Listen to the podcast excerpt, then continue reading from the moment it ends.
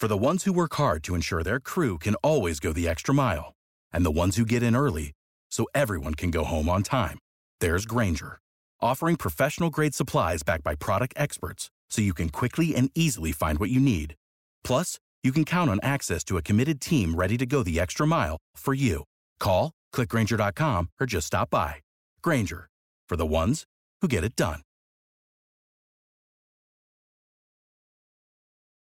Wenn du mich und meine Arbeit unterstützen möchtest, dann gib doch deine Stimme für meinen Podcast beim Deutschen Podcastpreis 2023 noch bis zum 28.05. für mich ab. Den Link dazu findest du in meiner Podcast-Beschreibung auf meinen Social-Media-Profilen auf YouTube, TikTok und Instagram oder unter www.deutscher-podcastpreis.de in der Kategorie Wissen unter E für Elektrotechnik Podcast. Und jetzt weiterhin viel Spaß mit der Podcast-Folge. Wenn du mich und meine Arbeit unterstützen möchtest, dann gib doch deine Stimme für meinen Podcast beim Deutschen Podcastpreis 2023 noch bis zum 28.05. für mich ab. Den Link dazu findest du in meiner Podcast-Beschreibung auf meinen Social-Media-Profilen auf YouTube, TikTok und Instagram oder unter www.deutscher-podcastpreis.de in der Kategorie Wissen unter E für Elektrotechnik Podcast. Und jetzt weiterhin viel Spaß mit der Podcast-Folge. Herzlich willkommen zum Elektrotechnik Podcast von und mit mir, Giancarlo the Teacher. In der heutigen Podcast-Folge spreche ich, ich versuche es mal so kurz wie möglich zu halten, über die verschiedenen Raumarten, die für uns Elektroniker von Bedeutung bzw. am wichtigsten sind. Und auch in dieser Folge ist wieder etwas für jeden Zuhörer, also nicht nur die Fachleute dabei, denn auch bei diesem Thema kann und sollte sich jeder angesprochen fühlen, denn in so gut wie keinem Raum, den ich mittlerweile kenne, ist keine elektrische Installation vorhanden außer jetzt in einem alten Geräteschuppen vom Opa, äh, Wellblechhütten oder simplen Gewächshäusern, äh, wobei man auch hier wieder äh, schauen muss, ob nicht der äh, holländische grüne Daumen im Spiel ist. Ich fange mal mit den Räumen an, die jeder von uns kennt, aber vielleicht nicht so sieht wie ein Elektroniker. Ähm, ihr kennt das vielleicht, während der Otto Normalbürger an einem einfachen Gebäude steht, und sich das Ganze anschaut oder es betritt oder einfach nur vorbeiläuft, der denkt sich da nichts bei. Ja? Es ist einfach ein Gebäude. Aber wenn ein Architekt ein Gebäude sieht, dann denkt er an die Traglasten des Bodens, die Höhe und Stabilität des Gebäudes, an die Träger vielleicht, die verbaut wurden, um die ganze Struktur zu halten, im Zusammenspiel mit der äußeren Form und ob das Ganze auch zum Gesamtbild des Ortes bzw. der Stadt passt. Ja, wenn man jetzt beispielsweise einen Wolkenkratzer oder ein hohes Gebäude, ein Bankgebäude oder sowas äh, installiert, ja, beziehungsweise entwirft. Und so geht es uns Elektronikern auch, wenn wir einen Raum betreten. Ähm, wir schauen uns als allererstes, natürlich gehen wir, gucken wir an die Decke, vielleicht haben wir noch irgendwo einen Schalter verbaut oder schon ein Kontrollpanel, ja, dass wir ähm, eine Hausautomation haben und äh, wir schauen uns die Verlegung der Leitung an, die Anordnung der Leuchtmittel, wie gesagt, die Verschaltung und ob das Ganze auch der jeweiligen Raumart entspricht. Denn ähm, wir müssen natürlich auch unterscheiden, vor allem im Handwerk, zumeist zwischen trockenen, feuchten, nassen Räumen, aber auch feuergefährdeten und elektrischen Betriebsstätten. Und da steige ich doch mal ein bei den trockenen Räumen, die auch jeder von uns hier kennt. Das sind nämlich Räume, in denen normalerweise kein Kondenswasser auftritt und die Luft durch die Feuchtigkeit gesättigt ist. Also die relative Luftfeuchte beträgt in der Regel weniger als 75 Prozent. Natürlich gehe, jetzt, gehe ich jetzt nicht jedes Mal mit einem Messgerät rein und schaue, ob die Luftfeuchtigkeit genau 75 Prozent ist, drunter oder vielleicht sogar 76 Prozent. Das weiß man hinterher. Also ich sage, wenn ich euch jetzt die Beispiele gleich nenne zu diesen Räumen, dann werdet ihr wissen, okay, ich brauche nicht jedes Mal äh, zu gucken, ist das auch wirklich ein trockener Raum? Nein, es geht hier wirklich nur um so das Allgemeine, dass man weiß, okay, das ist jetzt ein trockener Raum, da kann ich bestimmte Installationen machen, da kann ich die Leitung oberirdisch verlegen, da muss ich nicht irgendwelche speziellen hm, Verlegearten beachten, spezielle Leitungen verwenden, vielleicht irgendwie abdichten. Ähm, so ein trockener Raum muss natürlich bestimmte Bedingungen erfüllen, um als trockener Raum durchzugehen. Sie müssen nämlich beheizbar und belüftbar sein. Da. Jeder kennt es von uns, klar, wenn ich jetzt die Beispiele nenne: Wohnräume, Hotelzimmer, Büro, Geschäftszimmer, Verkaufsräume, Dachböden, wo man auch wieder schauen muss, wie ist der Dachboden ausgestattet, ja. Ähm, wenn wir hinterher zu den feuergefährdeten Betriebsstätten kommen, muss man natürlich schauen, ist da irgendwie ähm, eine Dämmwolle, äh, ist da äh, viel, viel ähm, Holzstaub, der da rumliegt, ja, weil das ist natürlich alles leicht entzündlich. Aber wir bleiben jetzt erstmal noch bei den trockenen Räumen. Wie gesagt, Dachböden zählen im Allgemeinen auch dazu, weil sie belüftbar sind. Treppenhäuser, ist ja auch Schwachsinn, Treppenhaus jetzt unbedingt als feuchten Raum zu sehen. Ähm, beheizbare und belüftbare Keller. Hier muss man wieder schauen, okay, wegen dem feuchten Raum, wenn der Keller eben nicht beheizbar oder belüftbar ist, dann kann sich da Feuchtigkeit drin sammeln.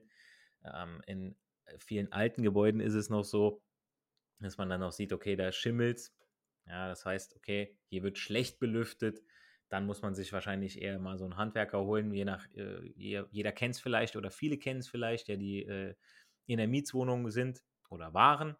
Und ähm, wenn die Belüftung da nicht stimmt oder es wird nicht ordentlich geheizt oder je nachdem, da ist viel, was zusammenspielt, ähm, wenn die äh, in der Küche die, die, ähm, die Abzugshaube nicht richtig funktioniert ja, und die Luft nicht nach draußen transportiert ist, bei Umluft und so weiter, beschlagen die Fenster ganz gerne.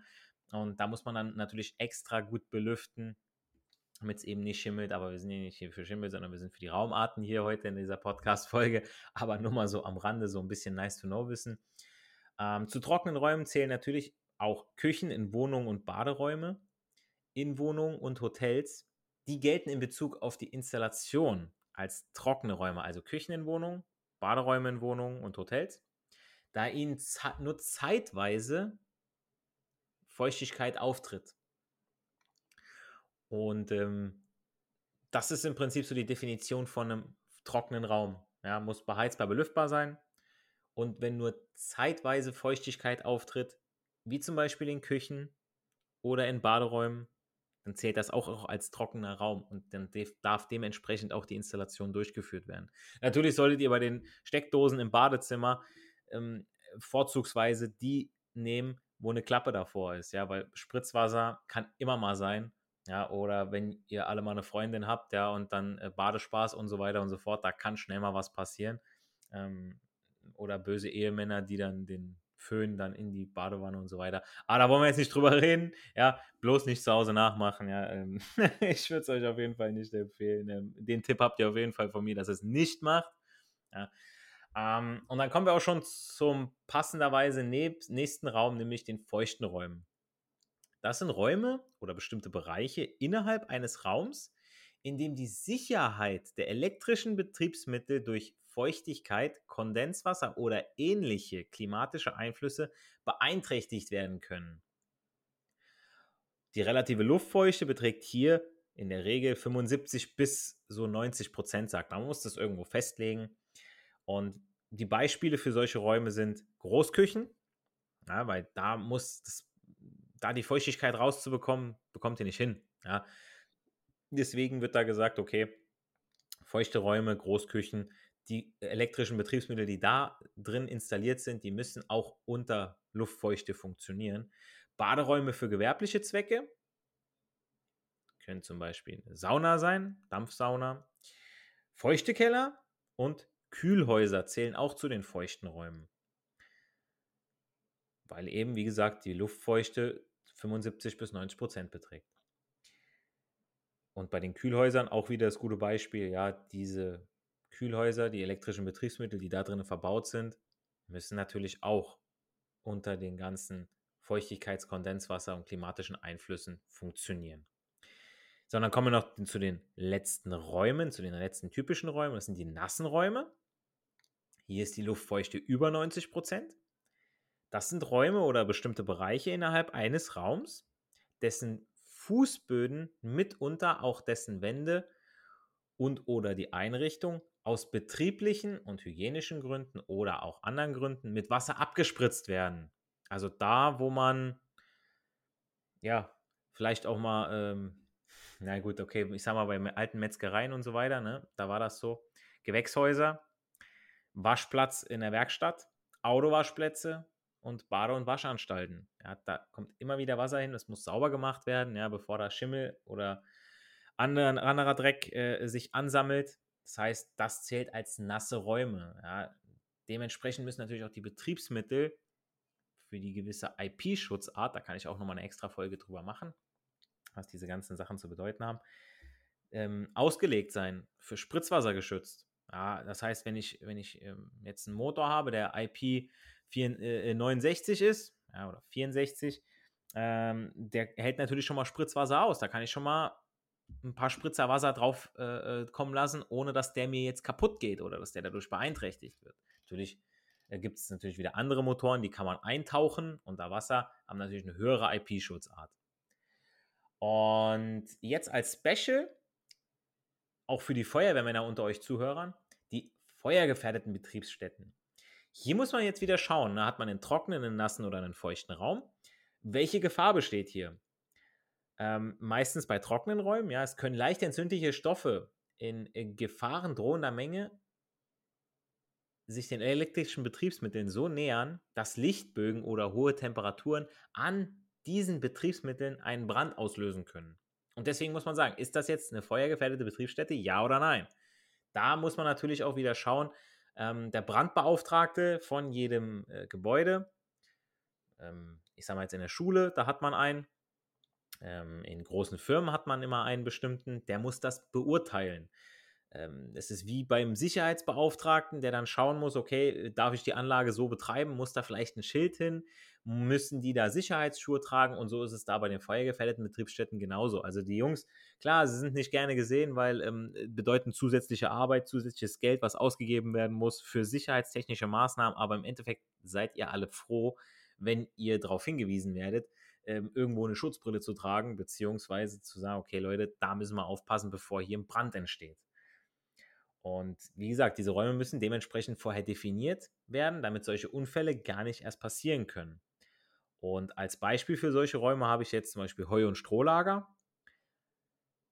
Arbeitsräume, Lagerräume und Trockenräume.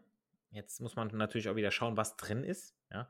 Verarbeitungsstätten für Papier, Holz oder Textilien zählen als feuergefährdete Betriebsstätten. Und wie gesagt, da müsst ihr, ihr kennt das alle und äh, wenn, ich denke mal, wenn ihr jetzt so einen Raum betretet, dann seht ihr das schon mal ein bisschen anders. Ja, oh, feuergefährdet, trockener Raum, nasser Raum, feuchter Raum. Und die letzten Räume sind nur für uns Elektrofachkräfte reserviert, nämlich da, wo die Party startet und wenn nichts läuft, auch endet, und zwar die elektrischen Betriebsstätten. Diese Räume sind, wie ihr alle bestimmt auch schon mal gesehen habt, durch sicherheitstechnische Maßnahmen abgegrenzt. Also durch Türen auf jeden Fall, die abschließbar sind und zwar nicht nur mit so einem 0815 Schloss, wo ich einfach mit einem Dietrich reingehen kann. Dietrich Set Amazon kostet gar nichts, ähm, kann man sich mal ausprobieren als ähm, Schlossaufknacker. Ähm, habt ihr auch nicht von mir. Aber jetzt mal so am Rande, ja.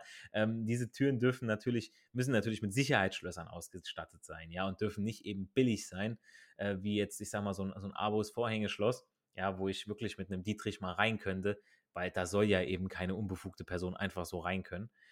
Ähm, natürlich kommen dann natürlich so Sachen vor wie Seile oder Schranken, mindestens mal 1,80 hoch.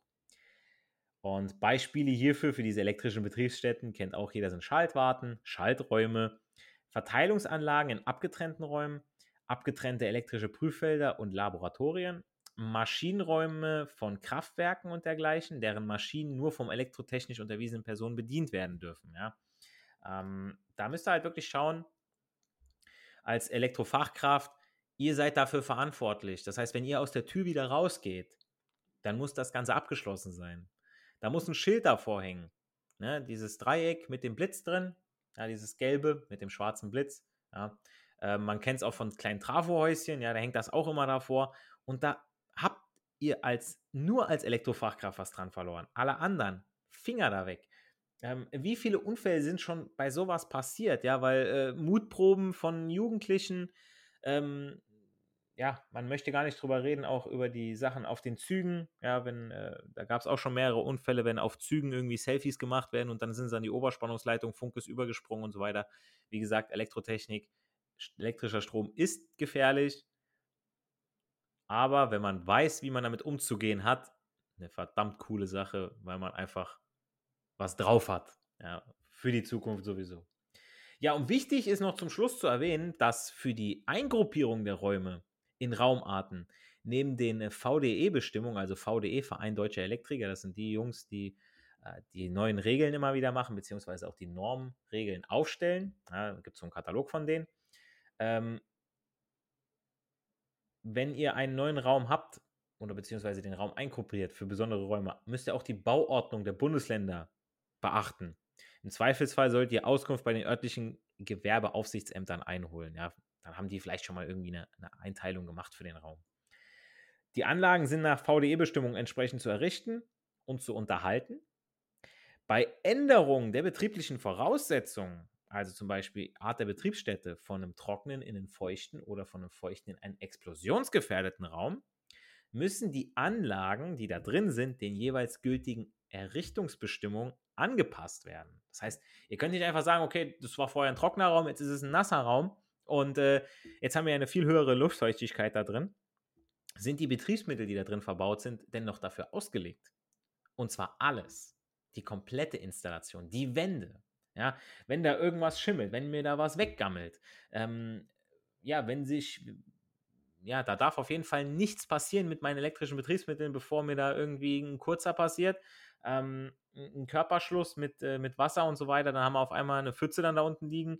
Wir haben noch äh, Saft drauf. Ja, und was passiert? Ich trete in die Pfütze rein und das war's. Ne? Also wirklich, ihr seid immer wieder gefragt als Elektroniker, Betriebstechnik beziehungsweise Elektroniker, Anlagenmonteure und so weiter für die Sicherheit. Ja, nicht nur für eure eigene, sondern eben auch für die aller anderen. Also nochmal zusammengefasst: Raumarten, die uns interessieren, bevor wir als Elektroniker eine Installation vollständig planen, sind die trockenen Räume, also weniger 75% Luftfeuchte, ja, Wohnräume, Hotelzimmer, Treppenhäuser belüftet, beheizbar. Die feuchten Räume, also alles, was bis zu 90% Luftfeuchte hat, ja, Großküchen und so weiter, wo dann halt alles noch laufen muss, unter diesen Feuchtigkeitsbedingungen, Kondenswasser und so weiter. Nasse Räume, also alles, was über 90% liegt. Schwimmbad kann man sich schon mal ganz gut merken, ja, also so Dusch-, Waschräume und so weiter, wo halt ähm, Autowasch, Autowaschplatz, ja, wo halt ähm, ein bisschen Spritzwasser an die, an die Wand gelangen kann und so weiter. Und die feuergefährdeten Betriebsstätten, wo ihr auch wieder entscheiden müsst, okay, wir haben jetzt einen trockenen Raum, wir haben vielleicht auch einen feuchten Raum, haben wir da irgendwas, was leicht entzündlich drin liegt. War jetzt das Beispiel mit dem äh, Heu- und Strohlager ja, oder Papier- und Holzverarbeitungsstätten. Und die elektrischen Betriebsstätten, also da, wo nur wir Elektroniker ausgebildete Fachkräfte Zugang zu haben sollten, abschließbar. Wie gesagt, die Schaltwarten, Schalträume und so weiter. Und auch die Maschinenräume von Kraftwerken. Ich hoffe, ihr könnt jetzt mehr mit den äh, Raumarten anfangen. Dazu gibt es natürlich auch noch zu sagen, dass äh, auch entscheidend von der Raumart die zur Installation gewählte Leitung ist. Also nehme ich eine NYM oder eine H07N-F, NYY, eine Stegleitung, eine Ölflex, was Flexibles, was Massives, wie lege ich es, Aufputz, Inputs, Unterputz und so weiter. Ähm, aber zu den Leitungstypen und dem Code in der nächsten Podcast-Folge dann mehr. Da werde ich dann die typischsten nur nehmen. Das, was jeder Elektroniker ungefähr mal wissen sollte. Ja, also, das ist ja euer Arbeitsmaterial. Ja, ich kann nicht eine Kamera verkaufen und nicht wissen, äh, was, was äh, das neueste Modell von Sony ist. Ja, dann kommt ein Kunde, ich habe mit der und der Nummer habe ich was zu tun. Ah ja, muss ich mal gerade mal schauen, wo ist mein Tabellenbuch? Er kommt sehr professionell. Also, wie gesagt, äh, die typischsten Leitungen, die besprechen wir, die müsst ihr drauf haben, dass ihr so ein bisschen wisst, okay, was bedeutet das N, was bedeutet das H, was bedeutet das Y, das 07 und so weiter, ja, von H07 mehr N-F. Ja, also hört dann auch unbedingt wieder rein, wenn es wieder heißt, nicht für die Schule, sondern für das Leben lernen wir. Wir hören uns in der nächsten Podcast-Folge. Macht's gut, euer Giancarlo, the Teacher. You know how to book flights and hotels. All you're missing is a tool to plan the travel experiences you'll have once you arrive. That's why you need Viator. Book guided tours, activities, excursions, and more in one place to make your trip truly unforgettable. Viator has over 300,000 travel experiences to choose from. Everything from simple tours to extreme adventures and all the niche, interesting stuff in between. So you can plan something that everyone you're traveling with will enjoy. Real traveler reviews give the inside scoop from people who've already been on the experiences you're considering. So you can plan with confidence. Free cancellation helps you plan for the unexpected. And 24 7 customer support means you can travel worry free. Download the Viator app now and use code Viator10 for 10% off your first booking in the app. Find travel experiences for you. Do more with Viator. Wenn du mich und meine Arbeit unterstützen möchtest, dann gib doch deine Stimme für meinen Podcast beim Deutschen Podcastpreis 2023 noch bis zum 28.05. für mich ab. Den Link dazu findest du in meiner Podcast-Beschreibung auf meinen Social-Media-Profilen auf YouTube, TikTok und Instagram oder unter www.deutscher-podcastpreis.de in der Kategorie Wissen unter E für Elektrotechnik Podcast. Und jetzt weiterhin viel Spaß mit der Podcast-Folge.